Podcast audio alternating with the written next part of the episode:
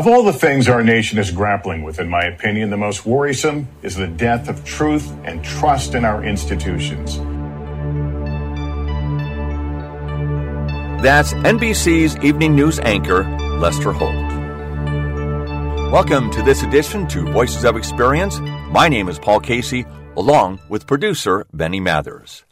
I was a huge fan of Muhammad Ali.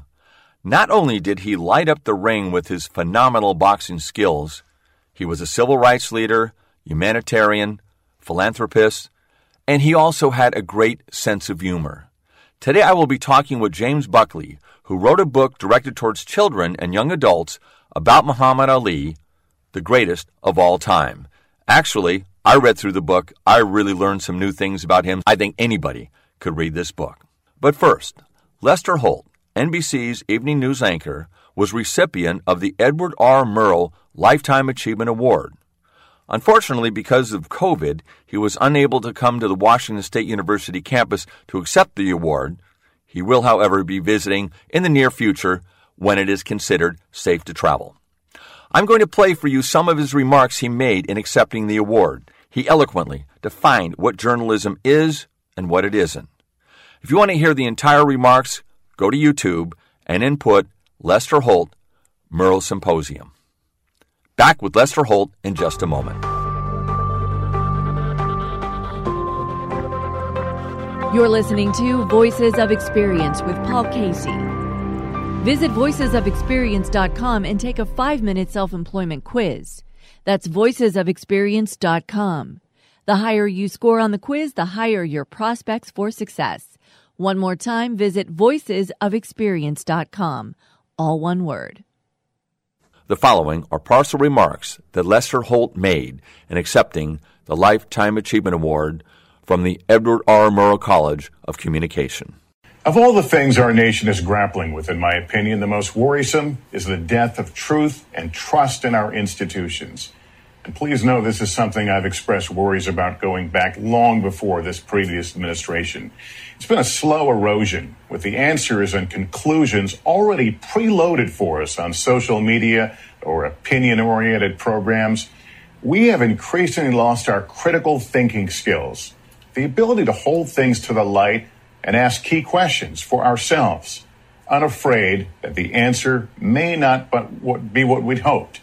Sometimes a story will drop in our laps in the newsroom. It seems huge.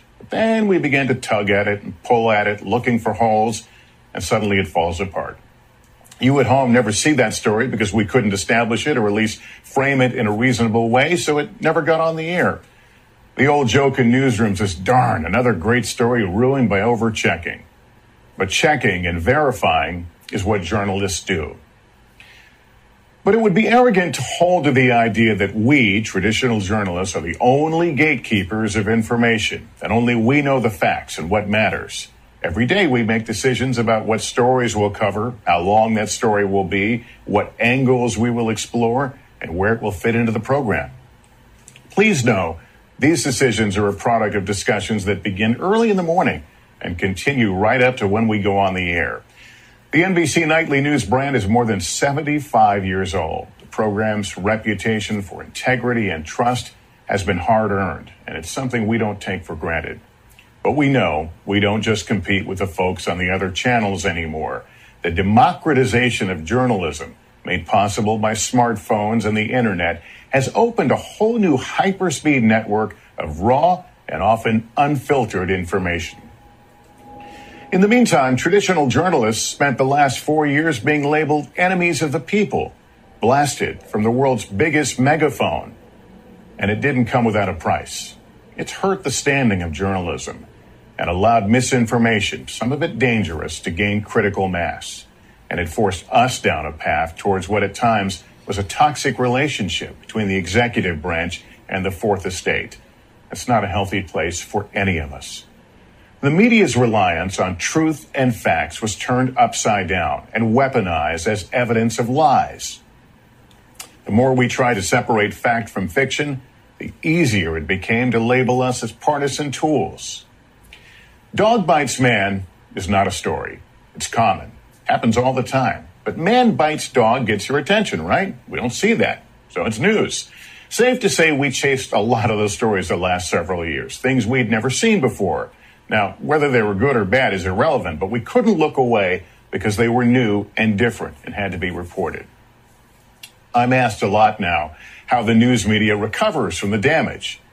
Let me first say the damage only goes so deep as millions and millions of Americans still turn to news organizations like mine for trusted information.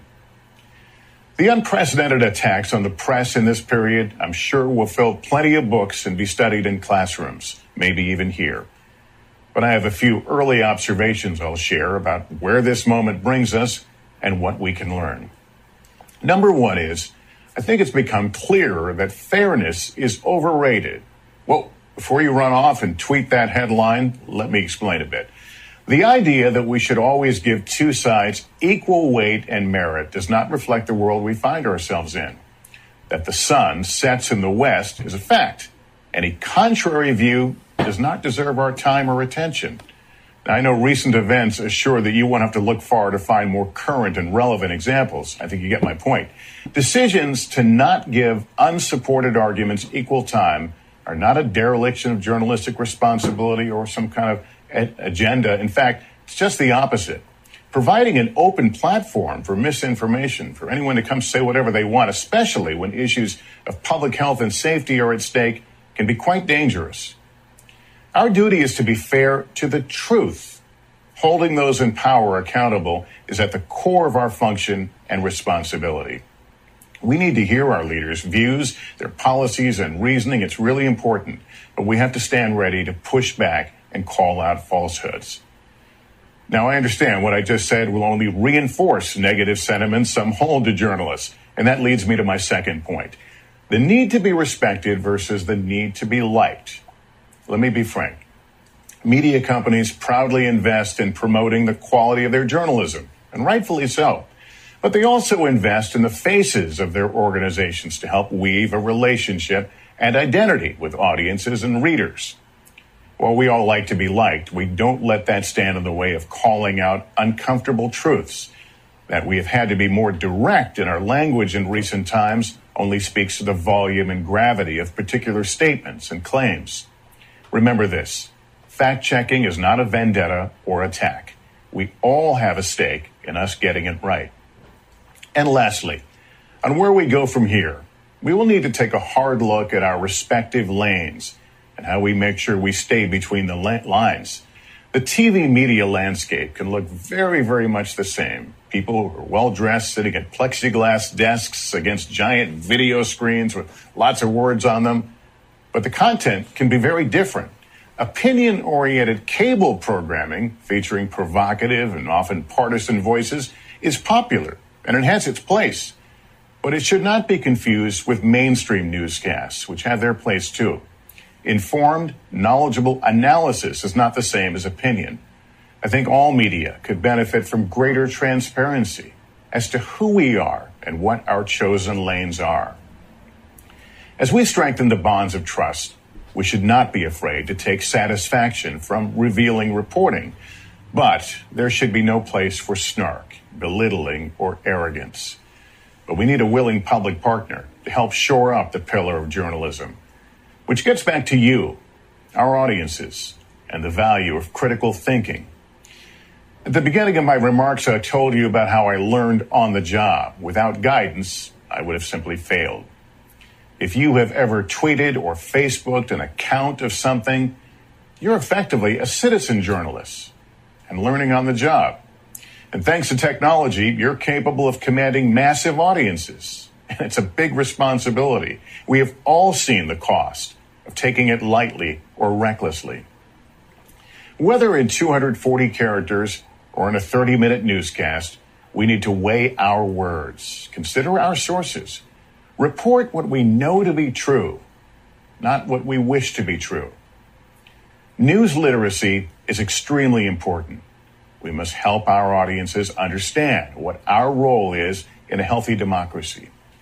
Because if we're not asking the right questions, who is? Imagine, if you would, what the pandemic would look like without the media holding leaders to account for vaccine rollouts or countering harmful misinformation or why some communities are being left behind. Regard for truth must regain a foothold in our society so that we can weather the storms of tomorrow's calamities, tomorrow's pandemics. And on that, I want to leave you with this. You may have heard this quote before, but even Edward R. Murrow understood the potential limits of credulity in the face of stories and events that overwhelm us. Reporting from the just liberated Buchenwald concentration camp in 1945, he said, I pray you to believe what I have said about Buchenwald.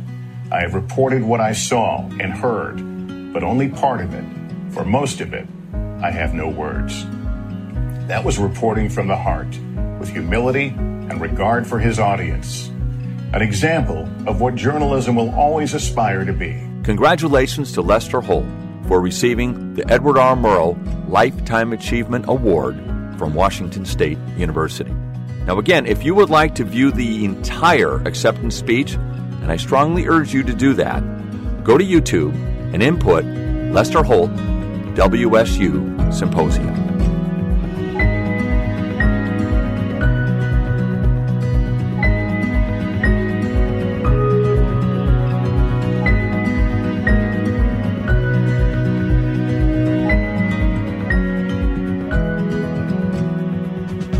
You thinking about self employment? Visit Amazon or order a book called Pre Flight Checklist Is Self Employment for You?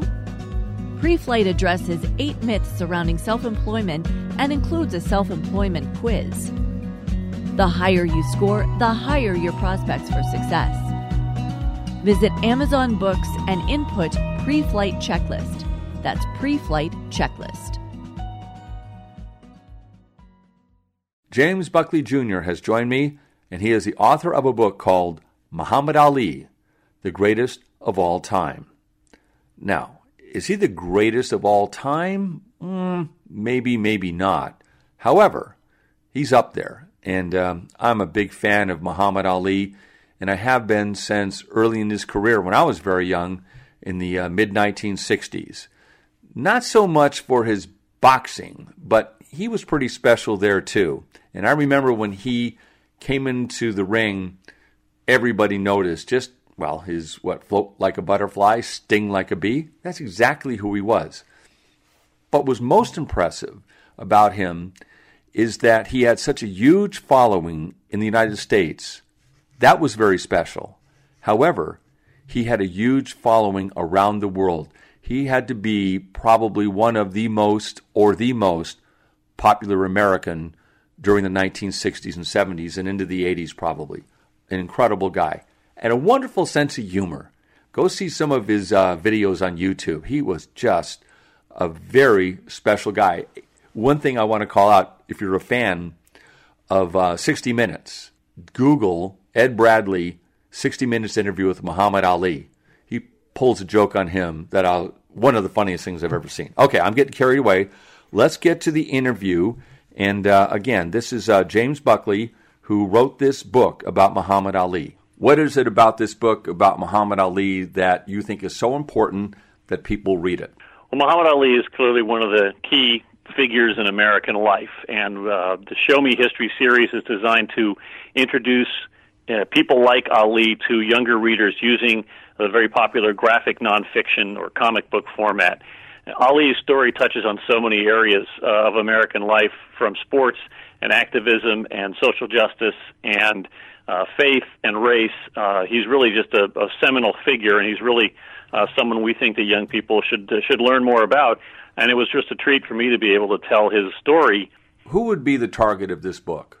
These books are aimed uh, for reading level uh, at basically eight and up, um, but we think that it's uh, an accessible story that really anyone can read at any at any age. Um, as I said, the graphic novel format has really become enormously popular uh, in publishing, especially with uh, younger readers, and more accepted by teachers and librarians and parents uh, as the quality of the stories and the uh, type of illustrations. Uh, Andy Duggan is the artist for this book; did a great job.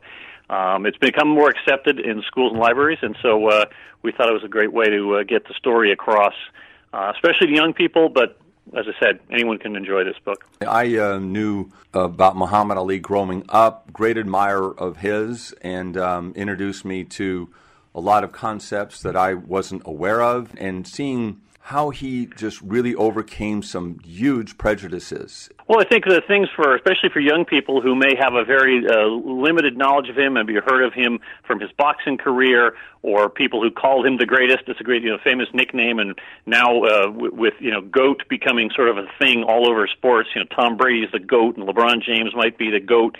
Well, Muhammad Ali was the first one to really take on that title, and so it's in the news. So by telling his story and going deeper into his life, how he got started in boxing, so kids are able to relate to his uh, struggles as a youth in segregated in the segregated South, and then uh, going through uh, becoming a boxer, and then dealing with racism as he grew up through the boxing game, and then his big decision to uh, uh, convert to Islam, and how that affected his life, and so there's a lot of you know good parallels to what's happening in the world today that that happened through his life, his struggles with prejudice, as you said, uh, his struggles with converting to Islam and how people felt about that. Um, so much of what's happening in the world today in the last year or two with Black Lives Matter and the social justice movement, especially in relation to athletics, can be traced directly to Ali. So by telling his story, we help young readers understand the context of what's happening in the world around them right now. Yeah, one of the major steps that he took in the late 1960s was avoiding the draft, uh, not avoiding it, but refusing to be drafted for the Vietnam War. And I just remember as a young kid at the time, I remember vividly him saying, I will not go 10,000 miles to murder and kill people I've never met. And it was like, right. it was so simple, it was kind of like jarring, and it really changed my attitude about future wars. Of course, we've gotten into since. But that was sure. a major well, moment. It was, and I think the the thing about his story is that it how quickly, not how quickly, but how when he uh, refused the draft in 1967, he was stripped of his title. He had to give up so much. Some of the prime years of his boxing career, an enormous amount of money, a lot of personal sacrifice. Obviously, all of the criticism he took in the press. Um, but then, by the time he got his license back, and the Supreme Court finally ruled that he was, in fact, uh, you know, a conscientious objector, and should, his conviction was overturned. 1971. It, even in that space of time, attitudes had so changed radically around uh, the country that um, he was no long he was much more of a hero to more people, and I think that began a process of. Uh, that has continued today of uh, attitudes uh, toward American Americans' attitudes towards war has dramatically changed, as you said, and a lot of it I think can be traced to the '60s movement. But with Ali as one of the real, you know, strong voices at the front of that movement. You know, and uh, you mentioned that he's called the greatest of all time. Uh, one of the things that I really was attracted to him and is memorizing to me is his sense of humor. And he uh, he's the one who named himself the greatest of all time. I'm the greatest. Yeah, I am the greatest. I am the greatest. Yeah, Ali was uh, was a real showman. I mean, one of the great things about him not only was his uh, physical skills spectacular, and he was the fastest boxer ever, but he uh, understood very early on that it's it's very much of a business. It's very much of, a, of an activity that has to drive uh, an audience, and he uh, was inspired by the famous wrestler Gorgeous George, and using his own personal, you know, magnetism and personality, uh, understood that if he could perform and attract attention through uh, his words, through his actions, through his attitudes, that more people would come to watch the fights, and he would make more money, and he'd be more popular. That's that's and nothing wrong with that. Um, but that was just something that wasn't done to the extent he did it. He took it to a new level that we're still seeing today, in, in you know, in sports media, and how players have their own brands now. Players have their own clothing lines. They have their own TV shows and their own record labels, and that never happened before Ali came along. I remember the day I was very young, don't remember it that well, but I do remember the day when he fought Sonny Liston that first time. Was that 1964 or 65? 64, yeah. 64. 64. Yeah. Second and, fight was 65. Yeah, and to see how far he came is that I just remember I was in the back of my father's car driving home, and the fight was a couple hours away. And I remember a sports commentator saying that this guy is crazy. He should not be fighting tonight. Psychologists have said he's over the top. He'll probably, you know, get knocked out in the first round. He's going to injure himself. But basically, what they were saying is that he, this guy is absolutely nuts. Yeah, he was completely underrated in that fight. He was only 22 when he fought Liston, I think it was only his 18th or 19th professional fight.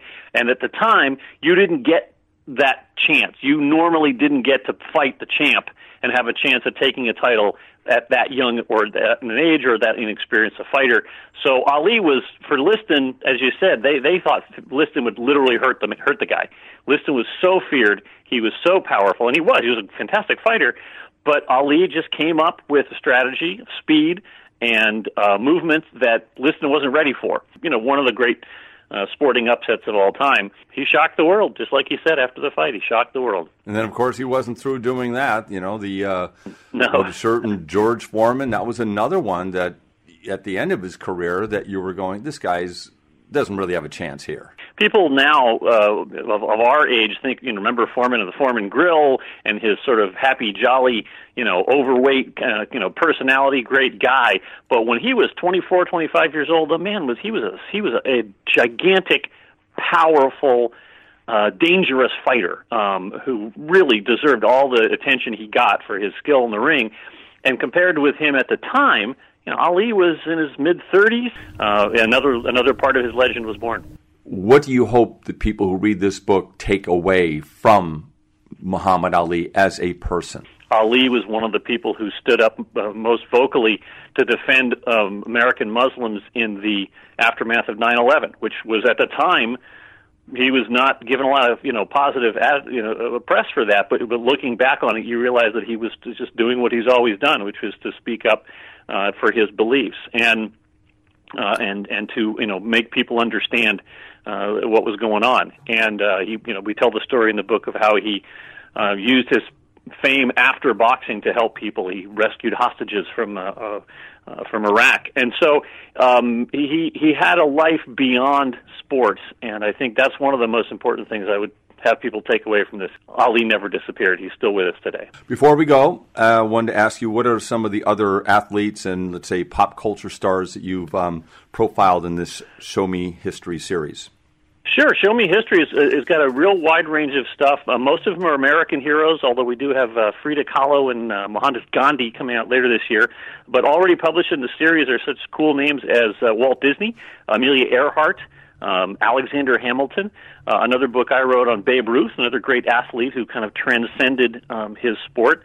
Uh, Sacagawea, uh, the uh, with the Lewis and Clark organization, and uh, uh, a really cool action-packed adventure uh, of Harriet Tubman, which uh, we really were able to tell a lot more of her story than, than I think a lot of young readers know. And uh, she was, uh, uh, if you'll pardon the expression, she was a badass, and she really did some pretty cool things.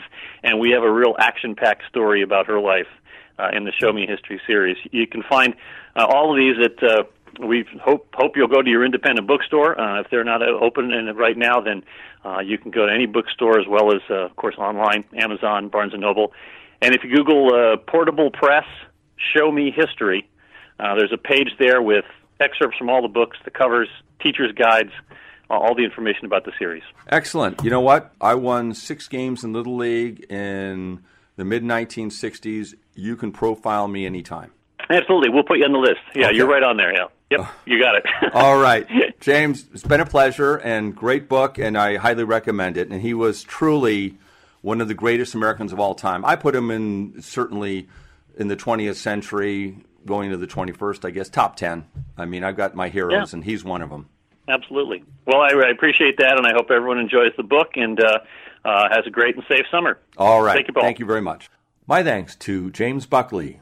The book is called Muhammad Ali, the greatest of all time. It is directed towards children, but I perused through it, and there were things that I learned about Muhammad Ali that I didn't know before, so I highly recommend it for anybody. It's available at independent bookstores, Barnes & Noble online, and of course Amazon, and it's part of the Show Me History series. And uh, if you just Google Portable Press Show Me History, you can find out about all of the books that James has written, and there are about 200 books. And again, Google Portable Press Show Me History. And I do want to just let you know that I am not paid any promotional fee for promoting this book or any other book I talk about on this show. I really pick the types of books I want to highlight from what I hope you're interested in, and I'm hitting the mark. But again, there's nothing wrong with people doing that. I'm not saying that, but just to let you know, from the interviews I'm having I am not getting a promotional fee. If that ever changes, I'll let you know.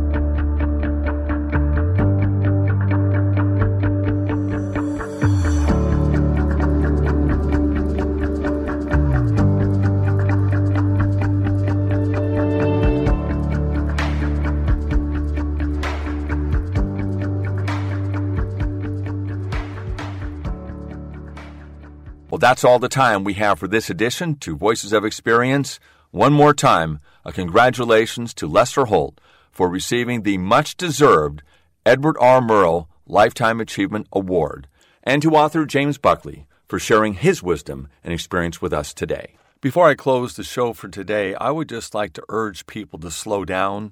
I've been driving up uh, and down I 5 quite frequently lately and over I 90. What I've noticed is that a lot of people do speed, but then there are those who are absolutely going at an incredible rate of speed. I clock them to be about 95 to 100 miles an hour. Have you seen that out there? It's uh, pretty disturbing. It's just something, again, that I've just seen a real rise in. And so report it if you see it. Do so in the memory of that police officer who lost her life on Interstate 5 going south as she stopped to try to help the people in need, and then she was killed. Any comments about what you heard today? You can call the Voices of Experience hotline at 425 653 1166. That's 425 653 1166. Leave a message. If you'd like me to air it, I'll get it on the air, but just please leave your comments as short as possible. Unlike me, you know, don't follow my example. Voices of Experience. Now, what is this really about? Why did I call it Voices of Experience? I believe that experience is our best teacher. So we talk to people in the media, like today, public affairs, travel, fitness, education, sports, like today, entertainment, with a special emphasis on entrepreneurship. My name is Paul Casey, along with producer Benny Mathers. Thanks for listening.